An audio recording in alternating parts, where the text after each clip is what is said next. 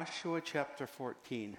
And for those of you who um, haven't been with us in our, our walkthrough, this is what we do.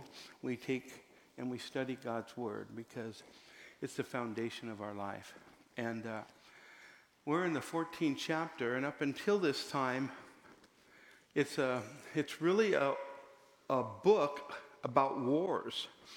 And, um, and it's not just about wars, it's really basically um, a template for us as we follow the Lord in how we live out our lives as followers of Jesus Christ.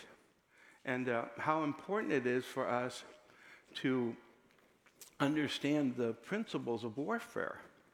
And not so that we take up guns and go fighting that way, but so that we can take up the sword of the Spirit. It's a spiritual battle that we all face in our life. And if you understand the principles of spiritual warfare, you um, will less likely be beaten up spiritually. You win. Um, we didn't have uh, Steve Lee. I think he'll be here next service. But one of the schools we also have is um, is we have um, Heaven's Armor, which is a it, it's a teaching basically self-defense courses, and um, with a spiritual emphasis um, we, we do that.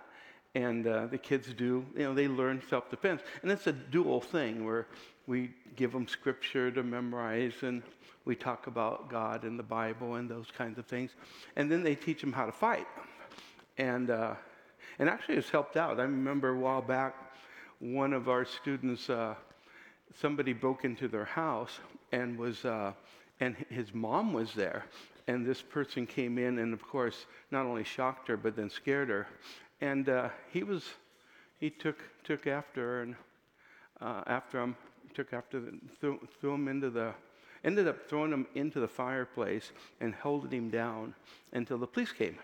Um, so there's there's something to be said about self-defense and i'm not talking about all of us knowing karate or fighting or anything like that. Spiritually because if you don't know how to defend yourself spiritually, Satan is a bully. And he will, he will take advantage of your uh, ignorance of spiritual warfare.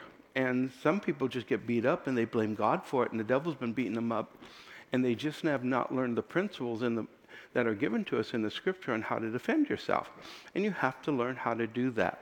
And so, as we've been going through this, we're learning some of that, and some of these principles are coming out. We're in 14th chapter, and now we're in a different place. Um, as it's come, it, the, the explanation is, as they were coming into the land, the purpose was to take all the land and then divide it up. And uh, verses 1 through verse 5 is about part of that division, how it was divided up. And it tells us that the fathers of each tribe was giving a portion of land, and then they were responsible for dividing the portions up to the, the families of, of their tribe. And so um, they were given the land. Joshua gave each leader the portion that they're supposed to have, and then they divided them up and that two and a half tribes were on the far other side of the Jordan River. They hadn't come into the actual promised land, but they decided they wanted to stay there, and so that was dispersed to them as well. And then it mentions the Levites, who, of the 12 tribes, was the, was the one tribe that was not given land because they were to cover, and their responsibility was to the was, to the, uh, the, the, the, community worship centers, the synagogues, and uh, of course the temple, in covering that. So that was their responsibility, and they were not given a land. But Joseph, who had two sons, was uh, when he died, his sons became tribes themselves, um, Manasseh and Ephraim, and the scripture says so. Th- there was an added tribe, if you would, with um, with, with land, and that, land was dispersed. That's what it gives us in the first five verses. And I didn't want to go th- into detail because I really want to spend the rest of the time talking about the main character and the main issue. And that was a, a man named Caleb comes on the scene. And those of you who would have recalled, Caleb was one of the two spies that went into the promised land when Moses had had told the, got 12 of the leaders and said, I want you to go into the promised land, spy it out, come back, tell us about it, you know, tell us what we're to do. And the idea was not to spy it out and find out if they could win. They were supposed to know that because God was on their side. It was to spy it out and see how, in fact, they would approach it in, to, to get their victory. Instead, 10 of those spies came back with a negative report and says, we can't, they're, we're like grasshoppers in their sight, they're giants, they're going to kill us. And two of them, two of the spies came back with a good report and says, God can do this. There might be giants in the land. There, there's some big dudes there, but we can handle them with God. And they came back with a good report. And because the other 10 persuaded the people to fear, they weren't able to go into promised land. Many of you just know this story. They wandered for 40 years until that entire generation had died except for Joshua and Caleb. They're the only ones from that generation who lived, the ones that had the good report. And so we pick it up in verse 6, and it says this Then the children of Judah came to Joshua in Gilgal, and Caleb, the son of Jephunneh, the, the Ken, Kenizzite, said to him, You know the word which the Lord said. That's a key phrase. You know the word which the Lord said to Moses, the man of God, concerning you and me at Kadesh Barnea. So Caleb comes back, and um, he says in verse 7 I was 40 years old when Moses, a servant of the Lord, sent me to Kadesh Barnea to spy out the land, and I brought back the word to him as it was in my heart. So he was part of that group. He comes back, he's now 85, we'll find out. He's 85 years old. And he says, Remember the word that Moses gave from the Lord? That this land was ours? I'm reminding you of that. I remember that. Verse 8 says, Nevertheless, he said, my brethren who went up with me made the heart of the people melt. So he says, we went in, we win, I came back with a good report. I, I expressed my heart, but my the other 10, they came back and they made the heart of the people melt. You know why? Because you can strengthen other people's faith or you can weaken other people's faith. You have an ability, you have a power, if it is, that you can encourage or you can discourage. I want to ask you, where do you think you, you are on, what side of that equation are you on? Are you an encourager or, or are you a discourager? We need to have encouragers in our life. We need people who will speak positive about God and faith. Because, listen, the same people, the same spies saw the same things. They all saw the same enemy. Ten of them came back and said, We can't handle it because their faith was weak. Not only was their faith weak, but then they in, discouraged everybody else from believing God. And there are people that kind of enter our life, be, be aware of those who discourage faith. There are people that will enter your life are those who will talk down and discourage you and take all, try to drain you of all your faith. Don't let them. Don't let them do that. Encircle yourselves with people who have strong faith, who believe God, who are ready to trust God, who are ready to stretch in their life. You need those people around you. Why? Because you can go further yourself. You, you can go further in your faith. Your faith can be strengthened. You can become the man or woman of God that God desires to use in this world. When we're, when we're entering into promised land, one of the things they did is they fought together. And if you're fighting with someone, if you're in a battle, you know, who you're fighting with makes a difference. You know, you want the big dude on your side, right? You're going to battle. You want that, you want that warrior uh, uh, on your side. You don't want the dude that can't, you know, you, you don't want the wimpy guy when you're going to battle. You want that, you want, you want that. And that's, this is where we go. We're all, we all face in our lives battles and we need people around us. But not only that don't just need people somebody around you. You need to be that big dude in faith. You need to be, the, be that person that steps into the battle with someone else who is in need and say let's go together i'm fighting with you we're praying together I, and i want to encourage you in your faith listen you need we need to all see ourselves not only as recipients but also givers all of us. I don't care where you are in your faith. If you're brand new in your faith, you can encourage someone.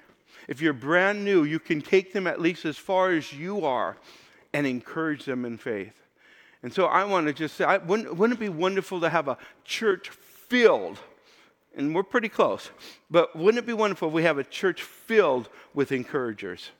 people who just you get you you walk in the door here and it's not just the door i mean during the week our home groups our small groups our connect groups and so forth where wherever you go you get around a you get around a cornerstone person you're going to be encouraged in faith they're going to tell you you can they're going to share the scripture they're going to give god's promises to you they're going to make sure you're not you're not being messed with without support and strength now, he says, But I, Caleb says at the end of this verse, he says, But I wholly followed my Lord. That is the key in this whole chapter. Five times it's mentioned that Caleb wholly followed the Lord. We just call it a fully devoted follower of Jesus Christ, right? He's wholly following the Lord. It's not partial. We cannot serve God part time we can't have a part time God. We can't have a part time Lord. That was never intended. And I think what we're discovering as challenges face us in this last year and a half, I think we're discovering not only the, the people, but we're discovering whole churches of people that are on one side or the other. They're on the side that we're going to, we believe God's word wholly from beginning to end, from Genesis to Revelation.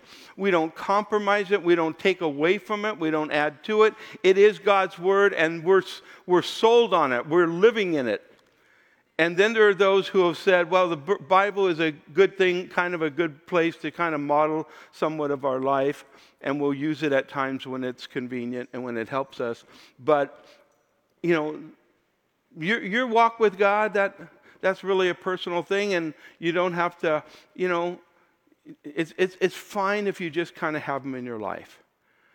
And Jesus would say something different. He would say, If you're going to be my disciple, take up your cross and follow me. He would call us to another level than many of the church leaders are calling us to. And I just want to, I, I want to just mimic Jesus in that. I want, I want us to see Jesus' call, not the church's call. Because the church's call pretty much is if you come and fill a seat, that's good enough. And that is not the call of Jesus. It's so much greater than that. And it's so much more fulfilling than that. And it's so much more complete. See, our, our purpose in life is tied to our willingness to submit fully to the Lord Jesus Christ. And Caleb was that kind of guy. He said, I wholly, wholly, not partially, I wholly have followed the Lord. And so Caleb saw God's promises when others saw giants. That's the way he lived out his life. So, this is what Caleb did. He did three things. He, he first of all, he's looking back. And you, I want you to notice um, he's looking back. He takes a look back at what Moses has said, the promise of God. He, um, because here's the thing about looking back, and there's a misunderstanding. Because Paul said, uh, forgetting those things that are behind, we press toward the mark. And we use that, and there's some validity of, obviously, it's, it's God's word, but uh, oftentimes taken out of context that when Paul was saying forgetting those things that are behind, he was talking about the issue for himself of dead works. That he, he had done all these things that would give, were giving him accolades, you know, in fact, even persecuting the church and things that he, he would at that time been proud of. And he says, they're just dung. They're nothing. I, I don't look back at those with and, and, and say that, you know, and, and hold on to that. I've given everything up for Christ. I, I, it's not my works, it's what Christ has done.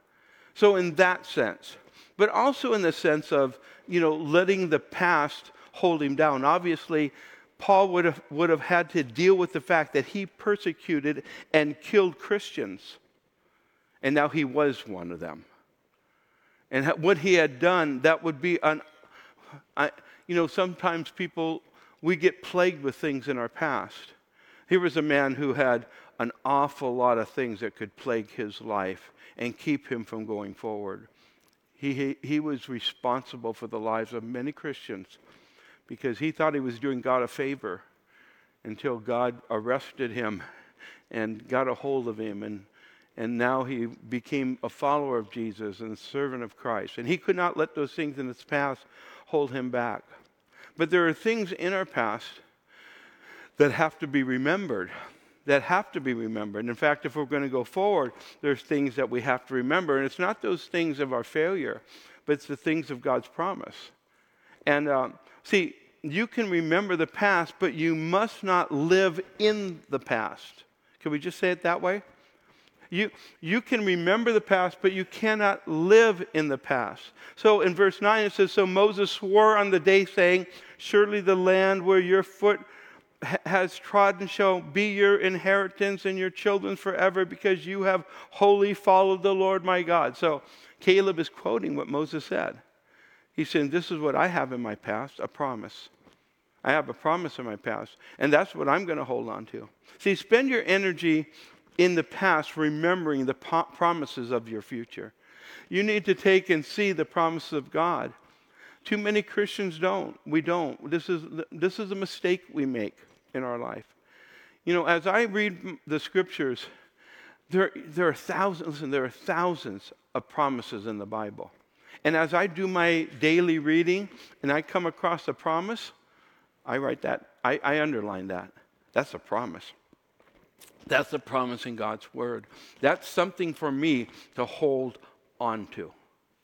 And I grab that one and hold on to it. See, that's exactly what Caleb is doing. He's received a promise. Others may have forgotten it. Caleb didn't. God said through Moses that this land, this every foot that was trodden under, is for my inheritance and, and, and my children forever and ever. See, at eight, he's 85 years old now. And by this time, Caleb should have been sipping a lemonade in his rocking chair on his front porch on, the hill, uh, on a hillside view with his grandchildren at his feet. That should have been where he was, but he wasn't. He wasn't there because there were 10 other guys who had a bad report. And sometimes what hinders you from moving or getting everything right away, sometimes others affect that. Sometimes others hinder. And Caleb's situation, he was not the guy who spent the rest of his life angry and, and, uh, and you know, without forgiveness for these people who had detoured the promise that he was supposed to receive. And some of you are in a situation right now where others have deterred the promise of ex- expectation that you have. That, that things should be different. You should be on your front porch with that lemonade over with this beautiful view of the, the valley and your grandchildren around your feet, and you're not there yet. Or whatever your vision might be. That might be your hell, not your vision of dream. That's my vision of dream. I've done all the other things that were before. So, anyhow, point. The point is that he would not allow, he would not allow unforgiveness. He would not allow bitterness to hinder him from his future promise. I'm going to say that again because some of you are right there. This is where you're stuck others have hindered you. And you have been stuck in that place because of bitterness and unforgiveness. And you're not even seeing the hill that God wants you to take. It's not even in your foresight. You're still looking back in the past and not holding on to the promise of your future. And it's time for you to let it go. It's time for you to look to what God has for you. Because He, as He did for Caleb, He has promises to be fulfilled. Verse 10 it says, And now behold, the Lord has kept me alive. And He, he said these 45 years, even since the Lord spoke His word to, to Moses while Israel wandered in the wilderness, and now I am this day 85 years old. Now, when he says this day, it could mean it was his birthday. I am this day. But either way, it was on the day that he said it, he's 85 years old. And and I'm reminded of the scripture that says in Psalms 92 13, those who are planted in the house of the Lord shall flourish in the courts of our God. They shall still bear fruit in old age. They shall be fresh and flourishing. I like that. Old people, this is your promise. You shall be fresh and flourishing to declare that the Lord is upright. He is my rock, and there is no unrighteousness in him. He's 85 years old, and he says, I'm just as strong as I, I was when I first started. Eh, any 85 years and older in this crowd? Does anybody want to admit that? Is there anybody? Right here, we have one. I see two, three, four. Yeah. Ready to go. hey, you know what? What's amazing, as far as I can see, and the ones I know here, you, you guys are fresh and flourishing. There's no doubt about it. It's happening. So I just want to encourage you. Um, wherever you are. And uh, I got on the old people last week. And uh, I is one, but I got on us. I got on us pretty strong. That we can't be the kind of people, you cannot be the kind of people who are ready to retire, not spiritually. Not spiritually. And I say to all you young people, don't look for a time of retiring, um, not spiritually. We, we serve Jesus all the days of our life. Verse 2, it says, facing the reality of the, of the present is what he did. First of all, he looked back and he faced the reality of the present. And he says, As yet I am as strong this day as, as the day that Moses sent me. Just as my strength was then, now, so now is my strength for war, both for going out and for coming in. He's not just saying I'm a pretty strong guy and I can walk with my, my, you know, my walker pretty good. He's saying I'm a warrior. I, I still battle. See, he's been with the army this whole time, this 85 year old, fighting, because that's what you do. In fact, I would say spiritually that you can actually be a better warrior when you're older than when you're younger. Actually, the advantage goes to the elderly when it comes to spiritual warfare if you continue as a spiritual warrior. Because as you, you because as a spiritual warrior, you learn principles, you learn ways in which you can use the, the, the spiritual weapons that God has given us, and you should be better at it. You have something, if you're younger, to look forward to that way. God wants to teach you spiritual battle and spiritual warfare, and you can grow in it and you can be better at it. it being old doesn't mean you're better at it. You have to have learned the principles, but you've had more time to learn. And I just want to encourage you that you aren't done. And if you're young, you've got a ways to go to learn how to do spiritual warfare. And some of the things that, that some of the things you can learn just by reading the scriptures, and other things you'll learn through experience.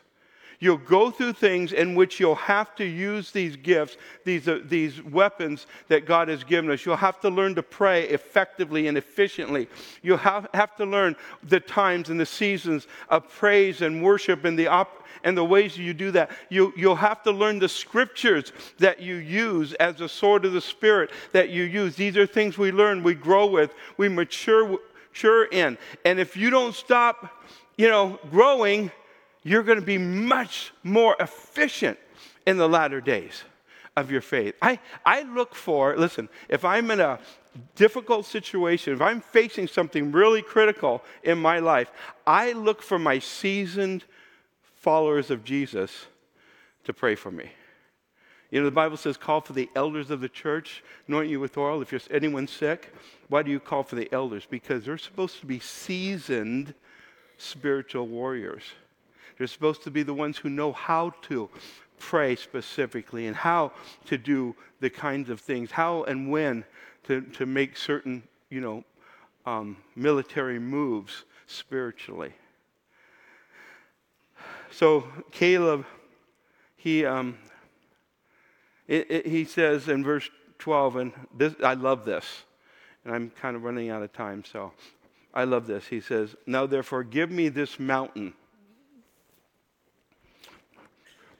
Give me this mountain. Why this mountain? Of which the Lord spoke to me in that day. So, way back, God told me this mountain. What was the mountain? He says, For you, for you heard in that day how Anakim were there. I want you to think, what, if you think back, what is he talking about? When the, when the children of Israel, when the 10 spies, uh, the 12 spies went out, they came back, and in one section they said they saw giants in land. These were, these were, these were big people. They were big people. And, and, um, and they were the, that was the Anakites. So Caleb is saying, you know who I want to take on? I love this. 85 year old guy. I don't want to take on those wimpy ones over there in the valley. I want to take on the giants on the hill. That's who I want. Don't, don't give me the wimpy ones. I want the giants. And, and how he says this, he says this because he says, I, he says, um, that the cities were great and fortified, it may be, think about this, it may be that the Lord will be with me. Because if the Lord's with me, that's all I need. See, it may be that the Lord will be with me. I don't know. I, I might go into this thing, unfortunately, and lose. But God promised me the land. So it may be that the Lord will be with me. So I'm going to take it on because it may be the Lord will be with me. I think there needs to be some things in our life that we take on and we go, it may be that the Lord will be with me. It's what Jonathan and his armor bearer said. If you remember that great story? If you remember, Jonathan looked up and the, you know there's an army against him. All he's got is armor bearer, and he says, "It may be the Lord will be with me. It may be." You know what? I'm willing to take it on.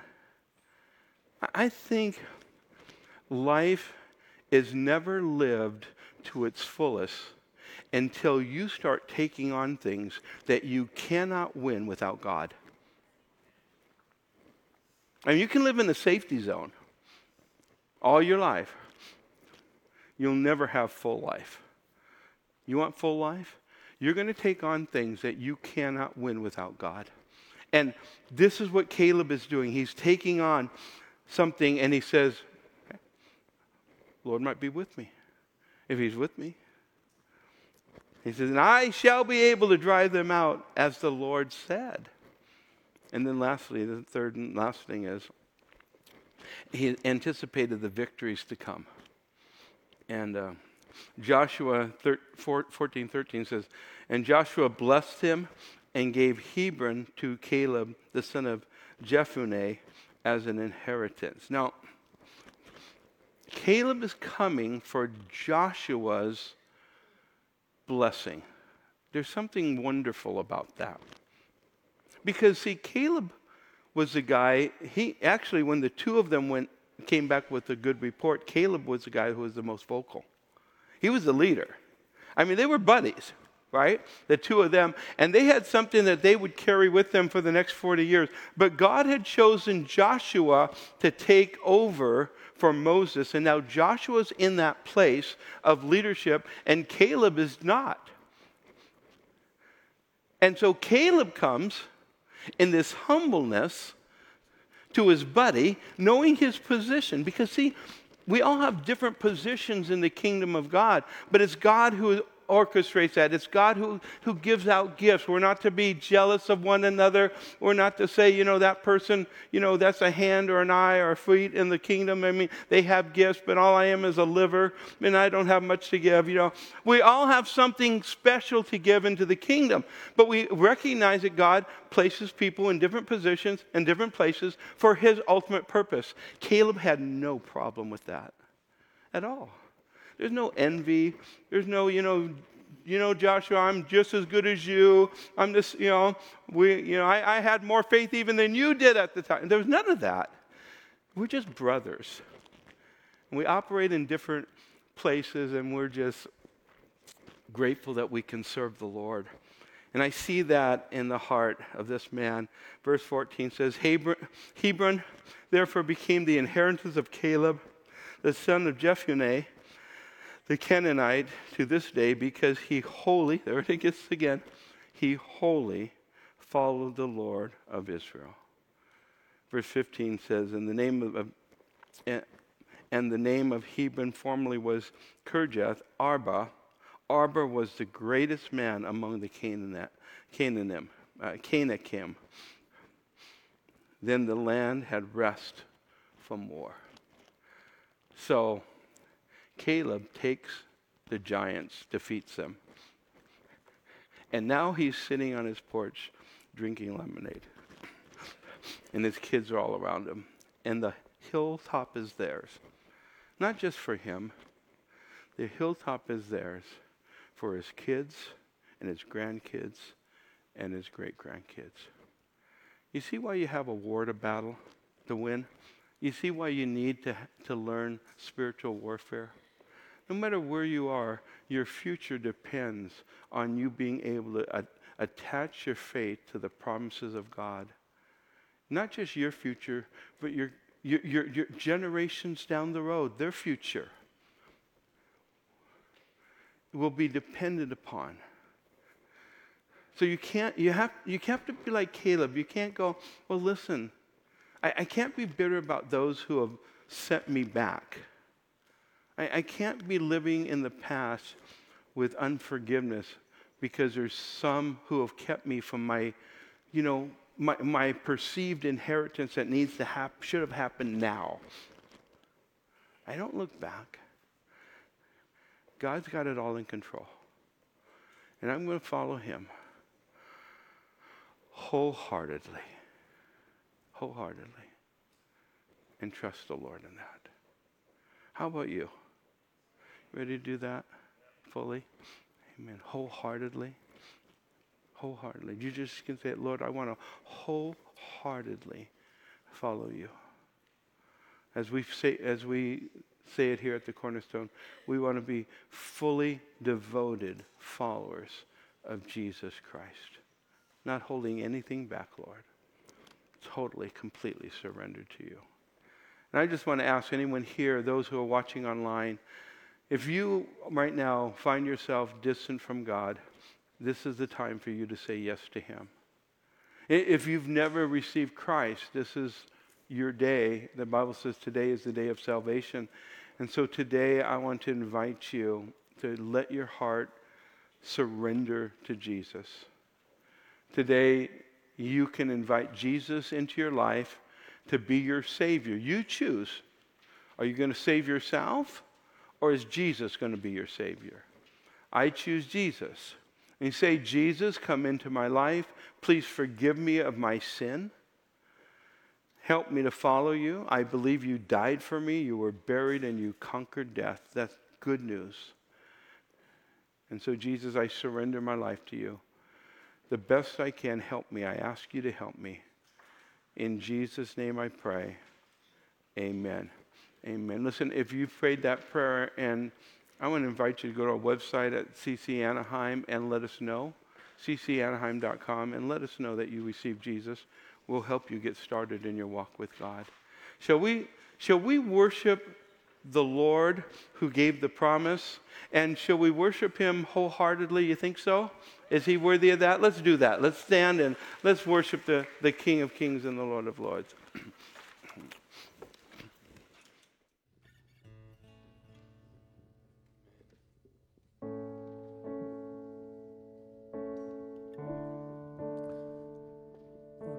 Worship you, God. We want to take this opportunity to worship together and, uh, you know, speaking about blessing, to speak and proclaim just the blessing of God on each other this morning.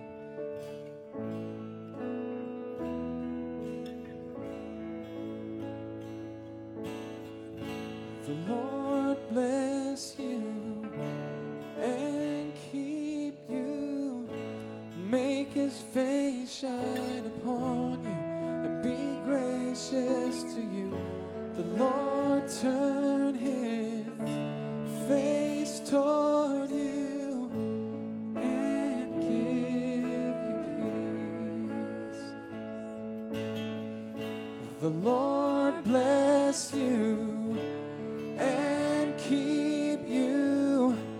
Make his face shine upon you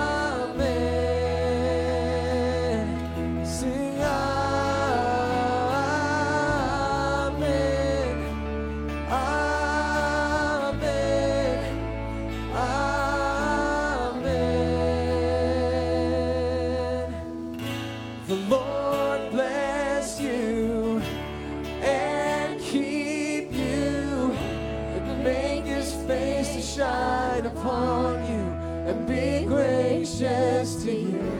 The Lord turn his face toward